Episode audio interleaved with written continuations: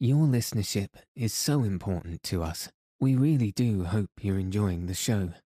If you're able to leave a review on Apple Podcasts, it would be enormously helpful in allowing us to reach more people and help them get a good night's sleep. So is following us on Apple Podcasts, Spotify, and any other podcast player that you use. Thank you so much for your support.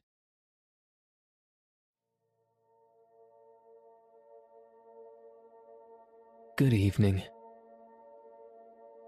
Tonight, I'll be reading Part 1, Chapter 17, and Part 2, Chapter 1 of The War of the Worlds by H.G. Wells.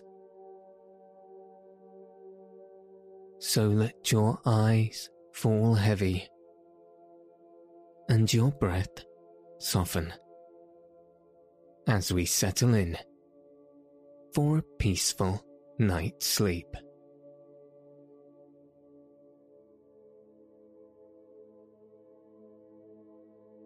Chapter 17 The Thunder Child Had the Martians aimed only at destruction, they might on Monday have annihilated the entire population of London as it spread itself slowly through the home counties. Not only along the road through Barnet, but also through Edgware and Waltham Abbey, and along the roads eastward to Southend and Shoeburyness, and south of the Thames to Deal and Broadstairs, poured the same frantic route if one could have hung that June morning in a balloon in the blazing blue above London, every northward and eastward road running out of the tangled maze of streets would have seemed stippled black with the steaming fugitives, each dot a human agony of terror and physical distress.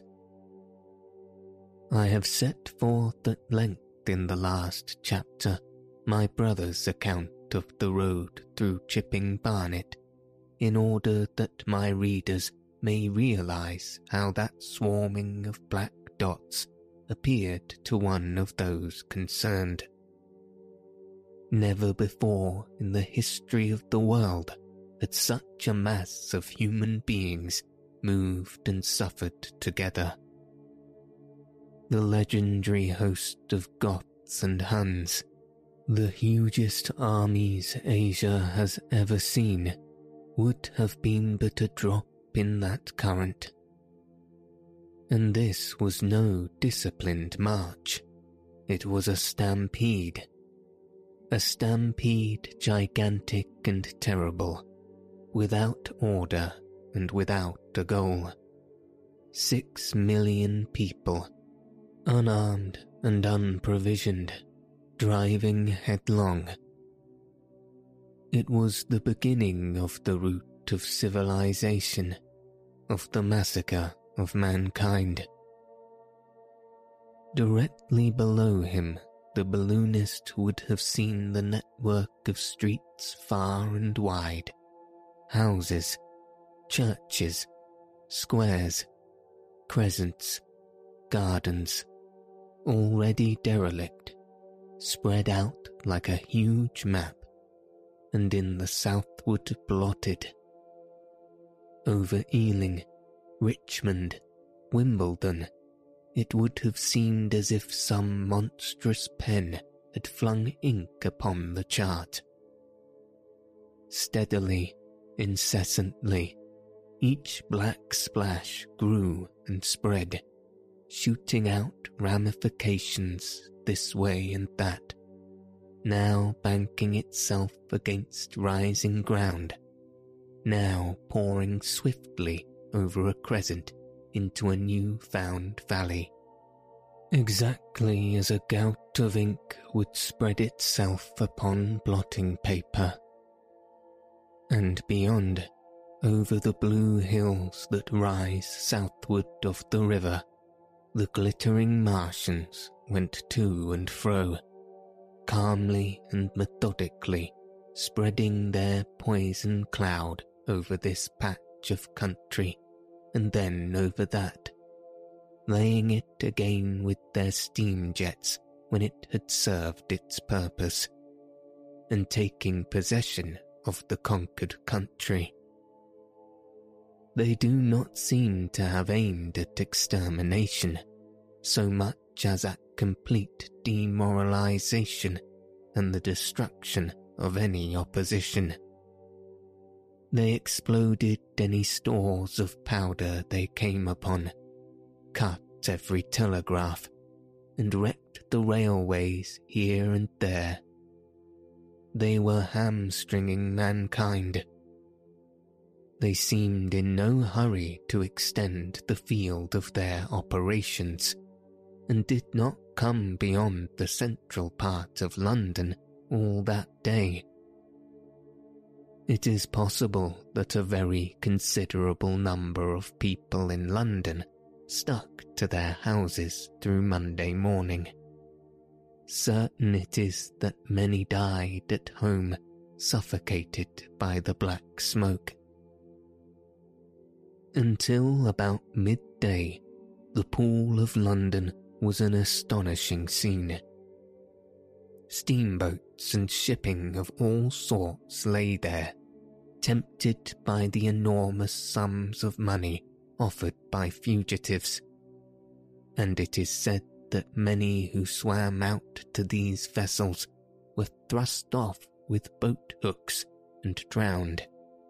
About one o'clock in the afternoon, the thinning remnant of a cloud of black vapour appeared between the arches of Blackfriars Bridge.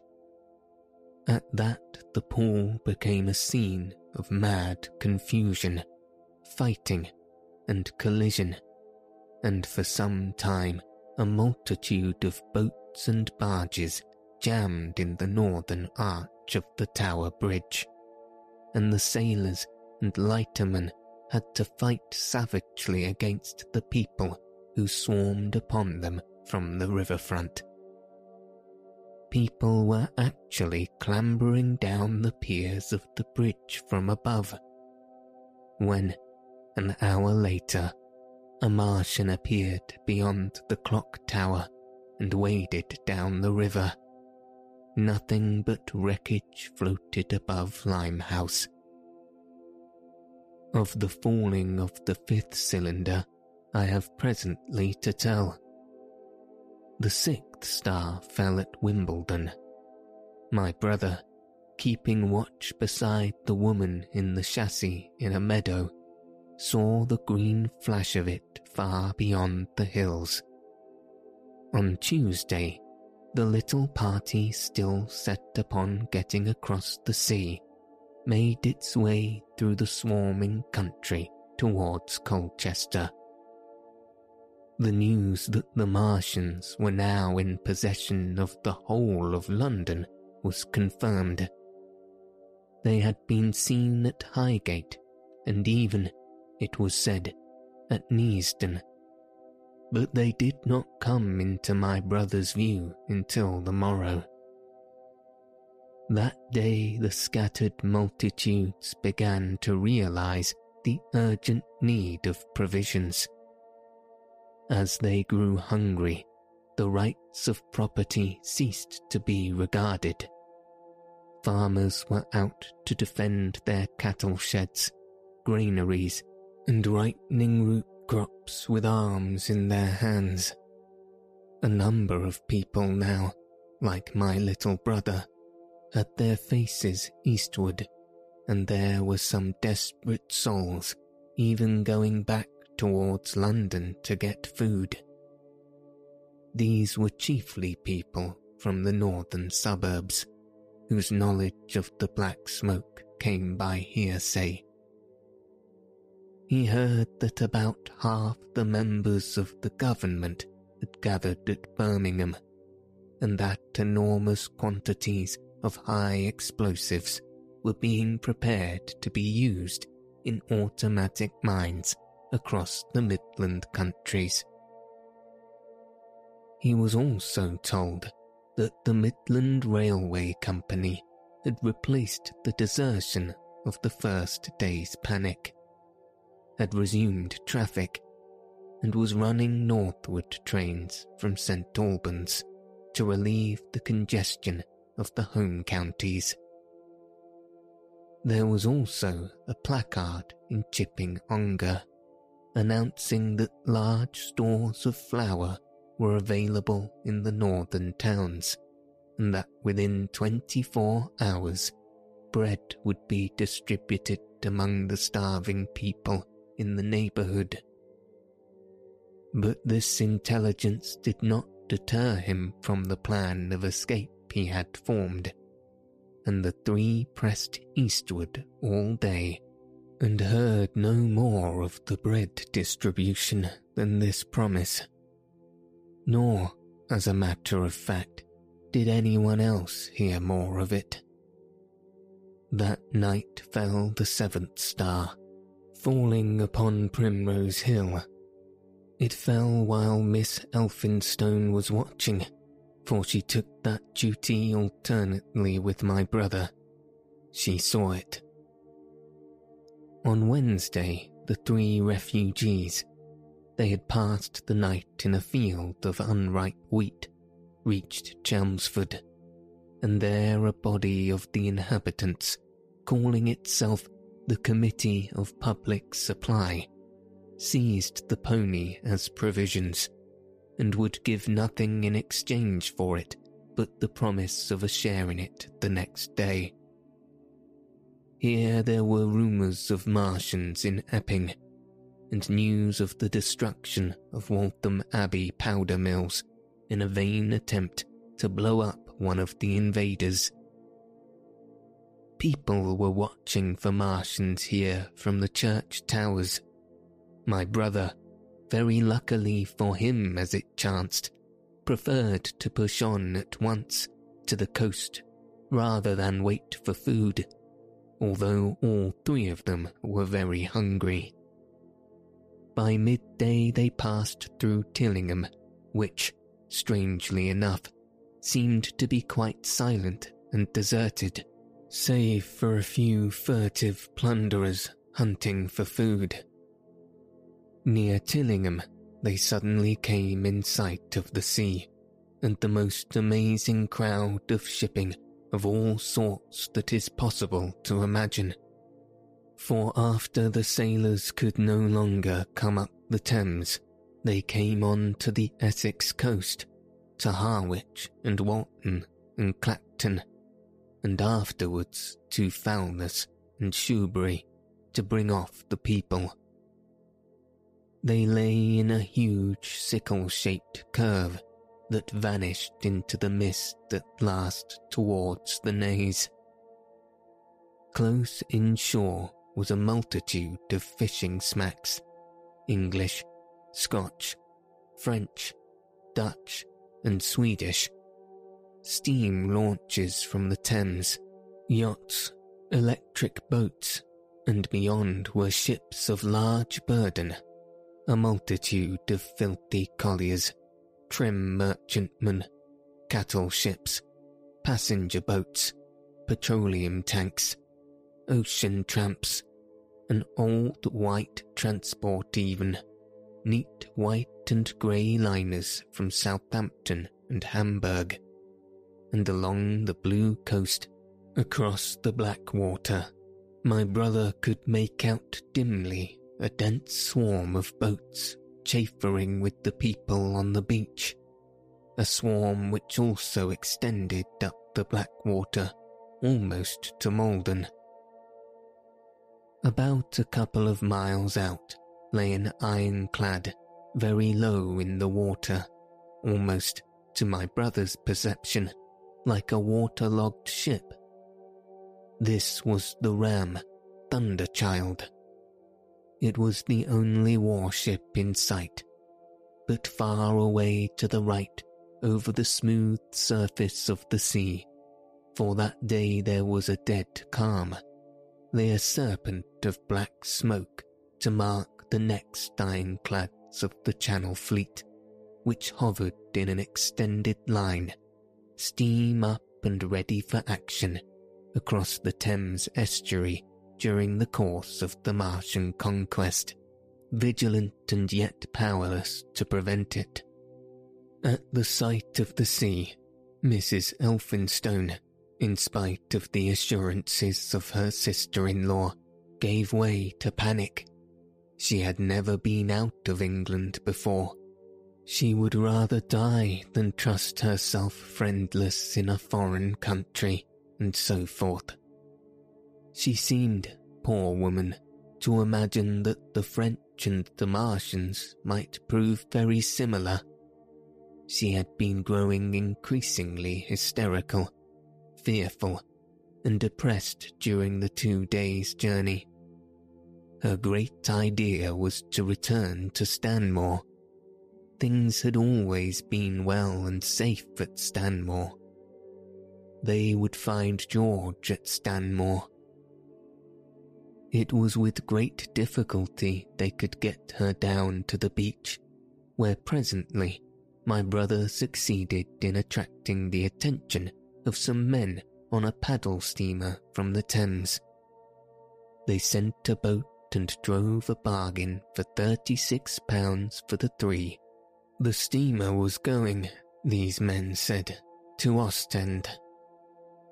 It was about two o'clock when my brother, having paid their fares at the gangway, found himself safely aboard the steamboat with his charges. There was food aboard, albeit at exorbitant prices, and the three of them contrived to eat a meal on one of the seats forward. There were already a couple of scores of passengers aboard, some of whom had expended their last money in securing a passage, but the captain lay off the Blackwater until five in the afternoon, picking up passengers until the seated deck were even dangerously crowded. He would probably have remained longer had it not been for the sound of guns that began about that hour in the south. As if in answer, the ironclad Seaward fired a small gun and hoisted a string of flags. A jet of smoke sprang out of her funnels some of the passengers were of opinion that this firing came from Shoeburyness, until it was noticed that it was growing louder. At the same time, far away in the southeast, the masts and upperworks of three ironclads rose one after the other out of the sea, beneath clouds of black smoke but my brother's attention speedily reverted to the distant firing in the south. He fancied he saw a column of smoke rising out of the distant grey haze. The little steamer was already flapping her way eastward of the big crescent of shipping, and the low Essex coast was growing blue and hazy when a Martian appeared small and faint in the remote distance, advancing along the muddy coast from the direction of Foulness. At that the captain on the bridge swore at the top of his voice with fear and anger at his own delay, and the paddles seemed unaffected with his terror. Every soul aboard stood at the bulkhead or on the seats of the steamer and stared at that distant shape, higher than the trees or church towers inland, and advancing with a leisurely parody of a human stride. It was the first Martian my brother had seen, and he stood, more amazed than terrified, watching this Titan advancing deliberately towards the shipping, wading farther and farther into the water as the coast fell away. Then, far away beyond the Crouch, came another, striding over some stunted trees, and then yet another, still farther off, wading deeply through a shining mudflat that seemed to hang halfway up between sea and sky. They were all stalking seaward, as if to intercept the escape of the multitudinous vessels that were crowded between Foulness and the Naze. In spite of the throbbing exertions of the engines of the little paddle boat and the pouring foam that her wheels flung behind her, she receded with terrifying slowness from the ominous advance. Glancing northwestward, my brother saw the large crescent of shipping already writhing with the approaching terror. One ship passing behind another, another coming round from broadside to end on, steamships whistling and giving off volumes of steam, sails being let out, launches rushing hither and thither.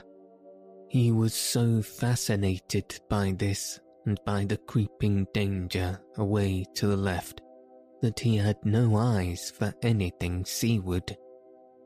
And then a swift movement of the steamboat. She had suddenly come round to avoid being run down, flung him headlong from the seat upon which he was standing. There was a shouting all about him, a trampling of feet, and a cheer that seemed to be answered faintly. The steamboat lurched and rolled him over upon his hands. He sprang to his feet and saw to starboard, and not a hundred yards from their heeling, pitching boat, a vast iron bulk like the blade of a plough, tearing through the water, tossing it on either side in huge waves of foam that leapt towards the steamer, flinging her paddles helplessly in the air and then sucking her deck down almost to the waterline.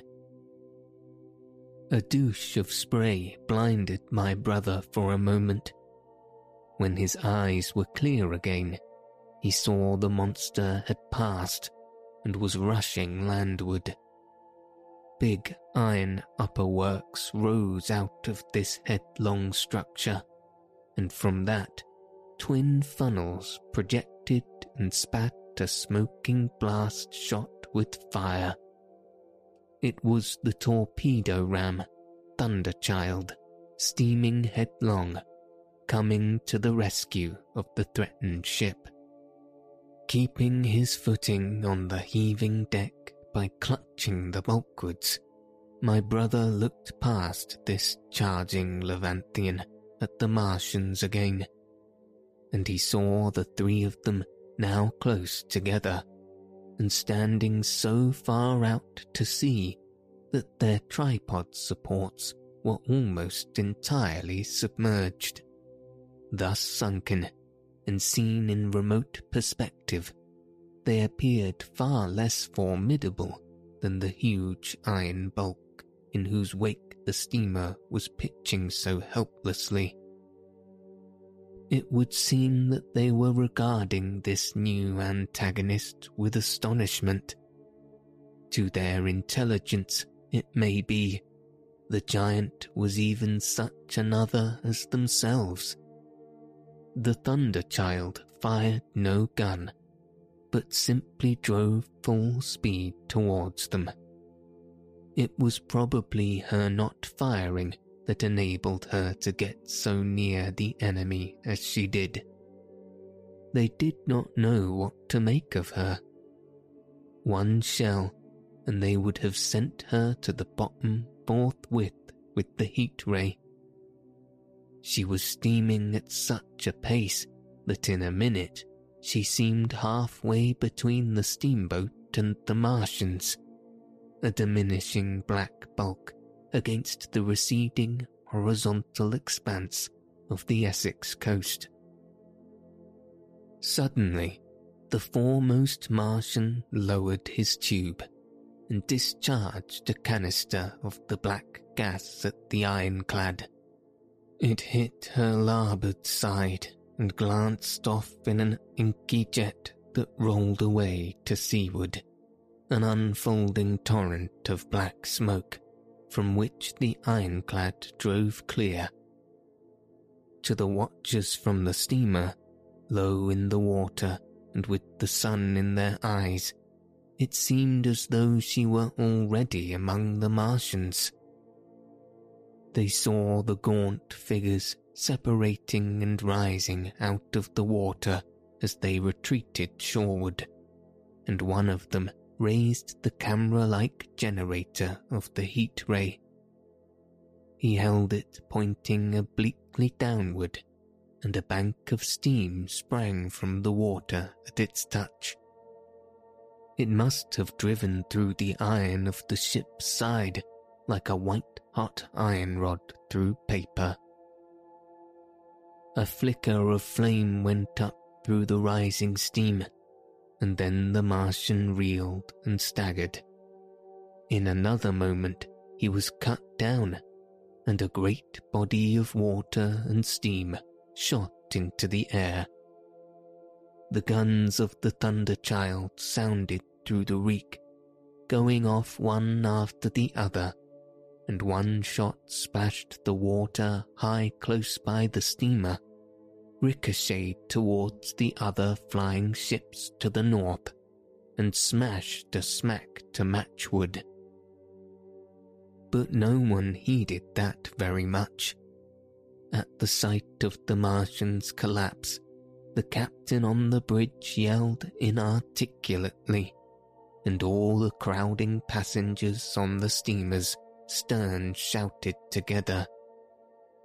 And then they yelled again, for, surging out beyond the white tumult, drove something long and black, the flames streaming from its middle parts, its ventilator and funnels spouting fire.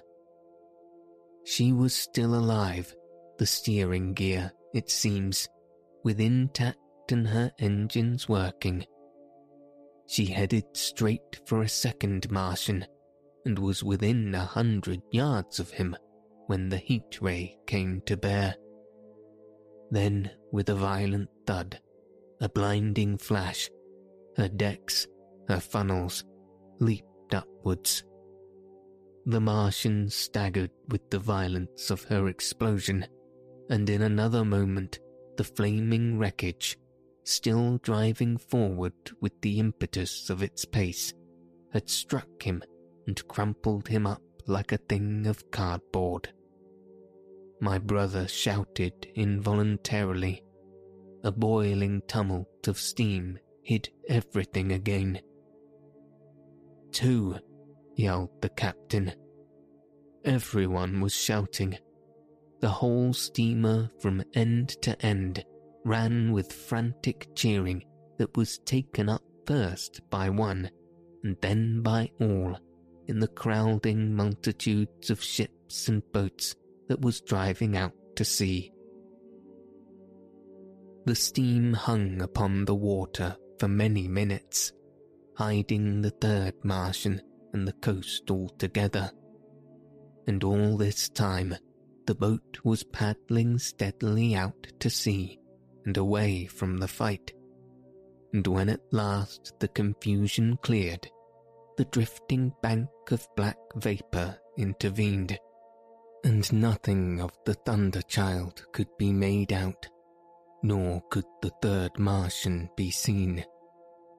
But the ironclads to seaward were now quite close, and standing in towards shore past the steamboat the little vessel continued to beat its way seaward, and the ironclad receded slowly towards the coast, which was hidden still by a marbled bank of vapour. Part steam, part black gas, eddying and combining in the strangest way. The fleet of refugees was scattering to the northeast, Several smacks were sailing between the ironclads, and the steamboat. After a time, and before they reached the sinking cloud bank, the warships turned northward, and then abruptly went about and passed into the thickening haze of the evening southward. The coast grew faint, and at last indistinguishable amid the low banks of clouds that were gathering about the sinking sun. Then, suddenly, out of the golden haze of the sunset came the vibration of guns and a form of black shadows moving.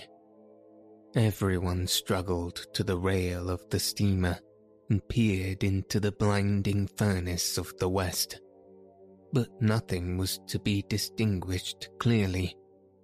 A mass of smoke rose slanting and barred the face of the sun. The steamboat throbbed on its way through an interminable suspense. The sun sank into grey clouds. The sky flushed and darkened. The evening star trembled into sight. It was deep twilight when the captain cried out and pointed. My brother strained his eyes. Something rushed up into the sky out of the greyness, rushed slantingly upward and very swiftly into the luminous clearness above the clouds in the western sky. Something flat and broad and very large that swept round in a vast curve grew smaller, sank slowly, and vanished again into the grey mystery of the night. And as it flew, it rained down darkness upon the land.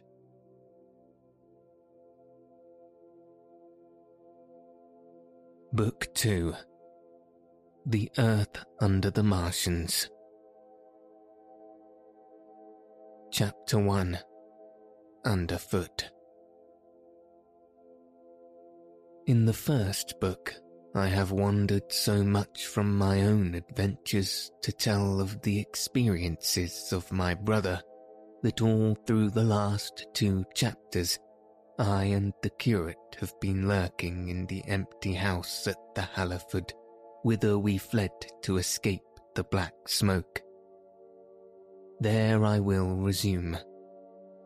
We stopped there all Sunday night and all the next day, the day of panic, in a little island of daylight, cut off by the black smoke from the rest of the world. We could do nothing but wait in aching inactivity during those two weary days. My mind was occupied by anxiety for my wife. I figured her at Leatherhead terrified, in danger, mourning me already as a dead man.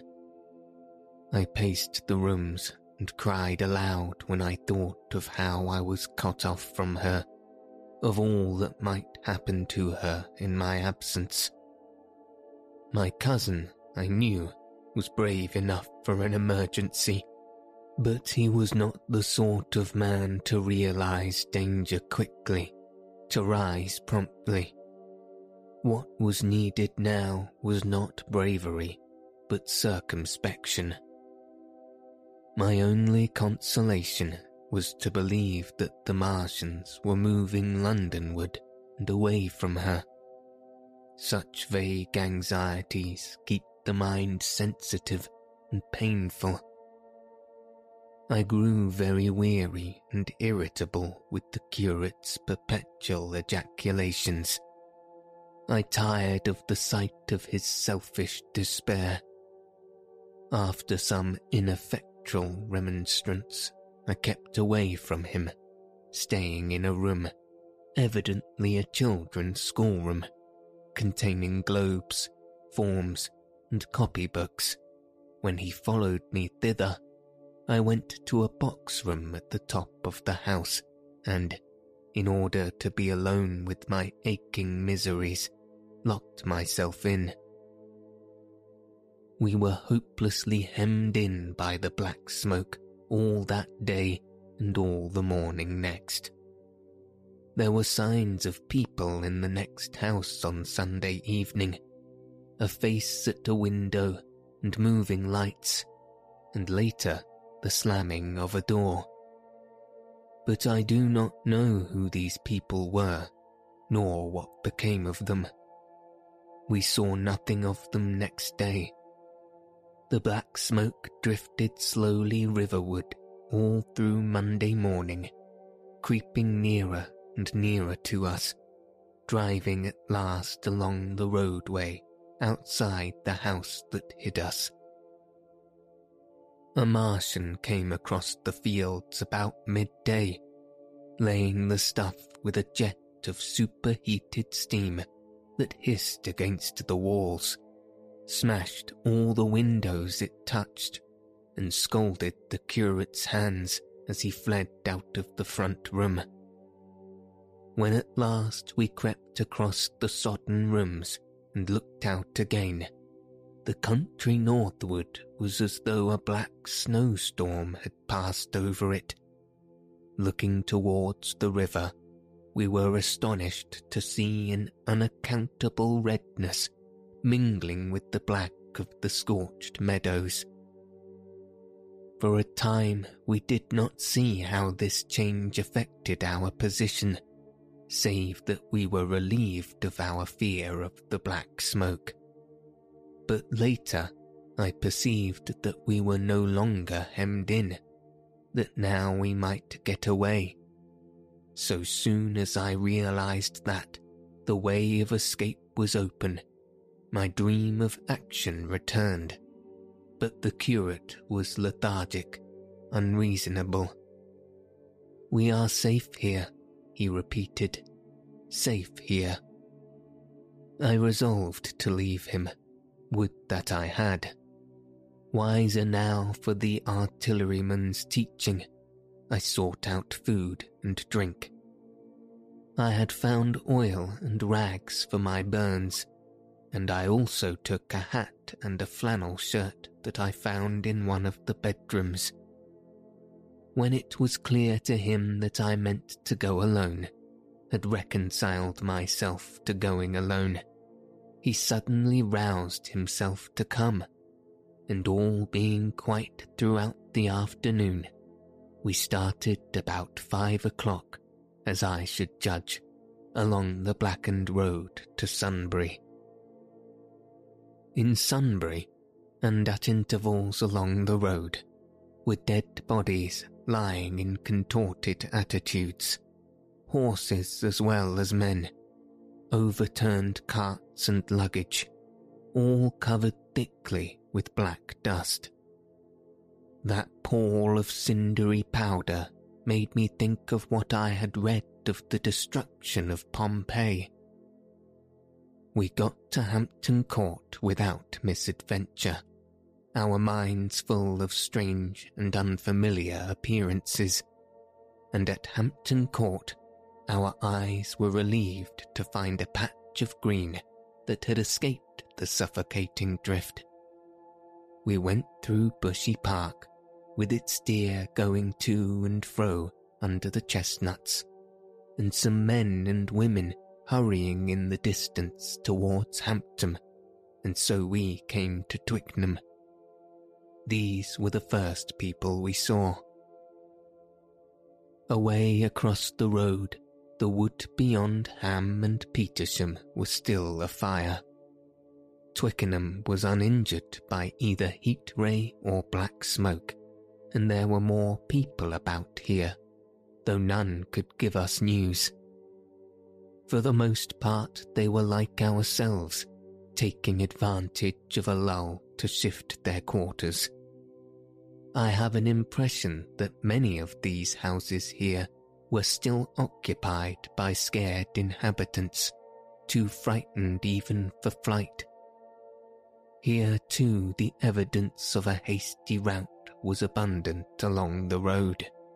I remember most vividly three smashed bicycles in a heap, pounded into the road by the wheels of a subsequent cart. We crossed Richmond Bridge about half past eight. We hurried across the exposed bridge, of course, but I noticed floating down the stream a number of red masses, some many feet across. I did not know what these were. There was no time for scrutiny, and I put a more horrible interpretation on them than they deserved. Here again on the Surrey side were black dust that had once been smoke and dead bodies, a heap near the approach to the station, but we had no glimpse of the Martians until we were some way towards Barnes. We saw in the blackened distance a group of three people running down a side street towards the river, but otherwise it seemed deserted. The hill Richmond town was burning briskly. Outside the town of Richmond there was no trace of the black smoke. Then, suddenly, as we approached Kew, came a number of people running, and the upper works of a Martian fighting machine loomed in sight over the housetops, not a hundred yards away from us. We stood aghast at our danger, and had the Martians looked down, we must immediately have perished. We were so terrified that we dared not go on, but turned aside and hid in a shed in a garden. There the curate crouched, weeping silently and refusing to stir again. But my fixed idea of reaching Leatherhead would not let me rest, and in the twilight I ventured out again. I went through a shrubbery and along a passage beside a big house standing in its own grounds, and so emerged upon the road towards Kew. The curate I left in the shed, but he came hurrying after me. The second start was the most foolhardy thing I ever did, for it was manifest the Martians were about us no sooner had the curate overtaken me than we saw either the fighting machine we had seen before or another far away across the meadows in the direction of Kew Lodge. Four or five little black figures hurried before it across the green grey of the field, and in a moment it was evident this Martian pursued them. In three strides he was among them, and they ran radiating from his feet in all directions. He used no heat ray to destroy them, but picked them up one by one.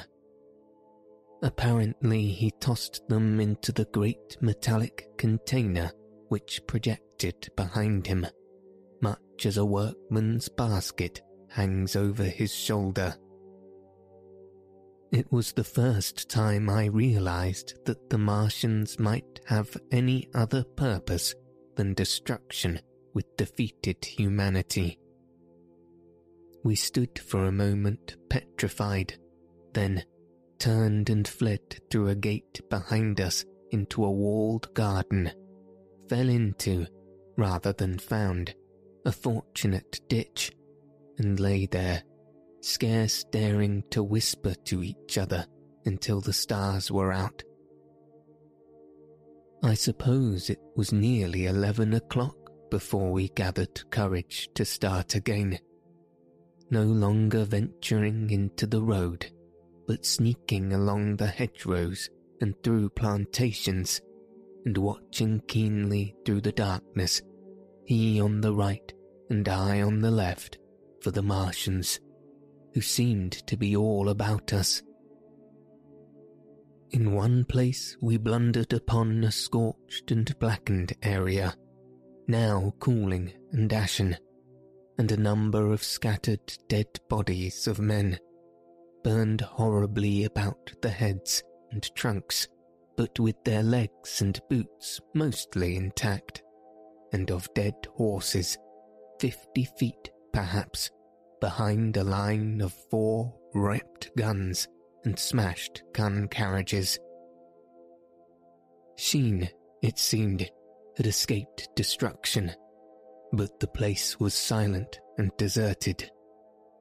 Here we happened on no dead, though the night was too dark for us to see into the side roads of the place. In Sheen, my companion suddenly complained of faintness and thirst, and we decided to try one of the houses. The first house we entered, after a little difficulty with the window, was a small semi-detached villa, and I found nothing edible left in the place but some mouldy cheese. There was, however, water to drink, and I took a hatchet, which promised to be useful in our next housebreaking. We then crossed to a place where the road turns towards Mortlake. Here there stood a white house within a walled garden, and in the pantry of this domicile we found a store of food. Two loaves of bread in a pan, an uncooked steak, and the half of a ham. I give this catalogue so precisely because, as it happened, we were destined to subsist upon this store for the next fortnight. Bottled beer stood under a shelf, and there were two bags of haricot beans and some limp lettuce. This pantry opened into a kind of wash-up kitchen, and in this was firewood. There was also a cupboard, in which we found nearly a dozen of burgundy, tinned soups and salmon, and two tins of biscuits. We sat in the adjacent kitchen in the dark, for we dared not strike a light, and ate bread and ham, and drank beer out of the same bottle.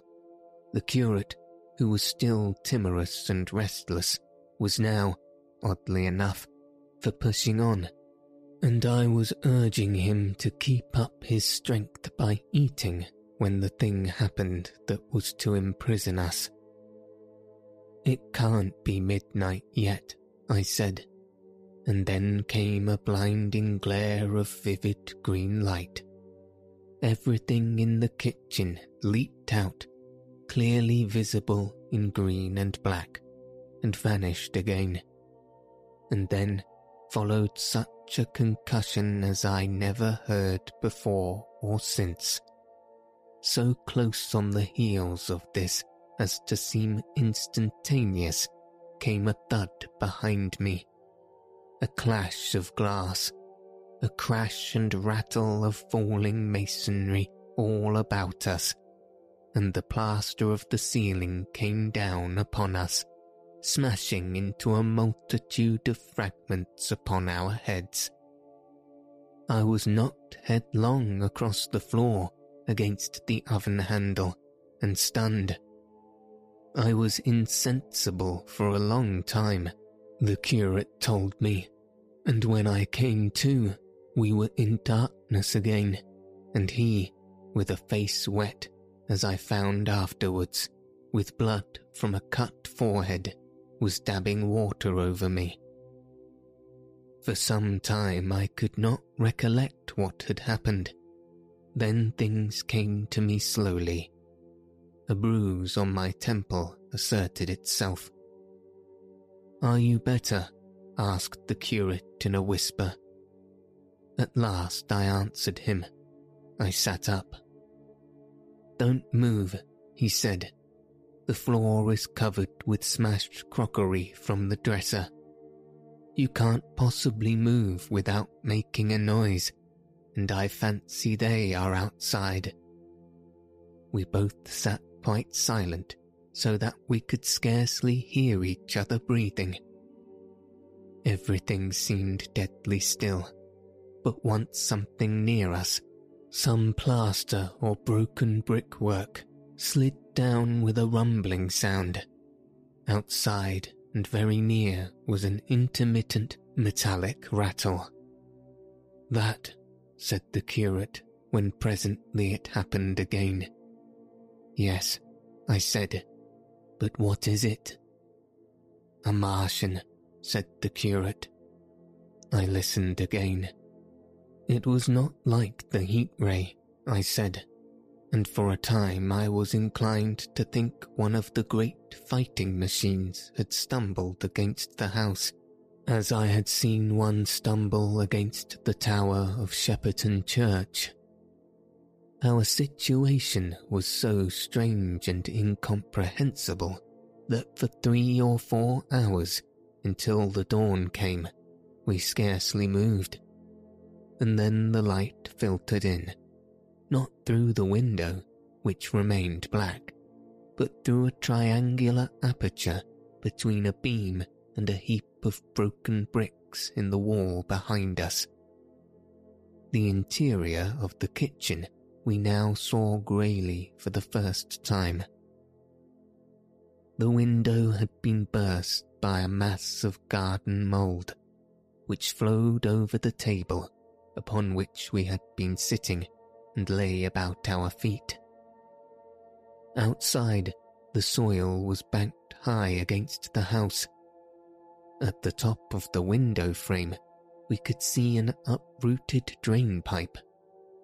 The floor was littered with smashed hardware the end of the kitchen towards the house was broken into, and since the daylight shone in there, it was evident the greater part of the house had collapsed.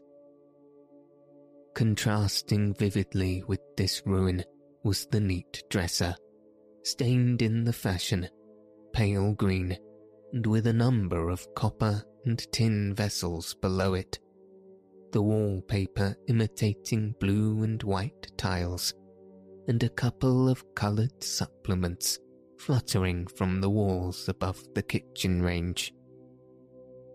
As the dawn grew clearer, we saw through the gap in the wall the body of a Martian, standing sentinel, I suppose, over the still glowing cylinder.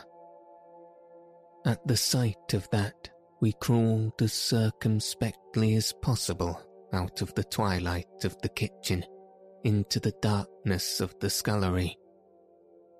Abruptly, the right interpretation dawned upon my mind.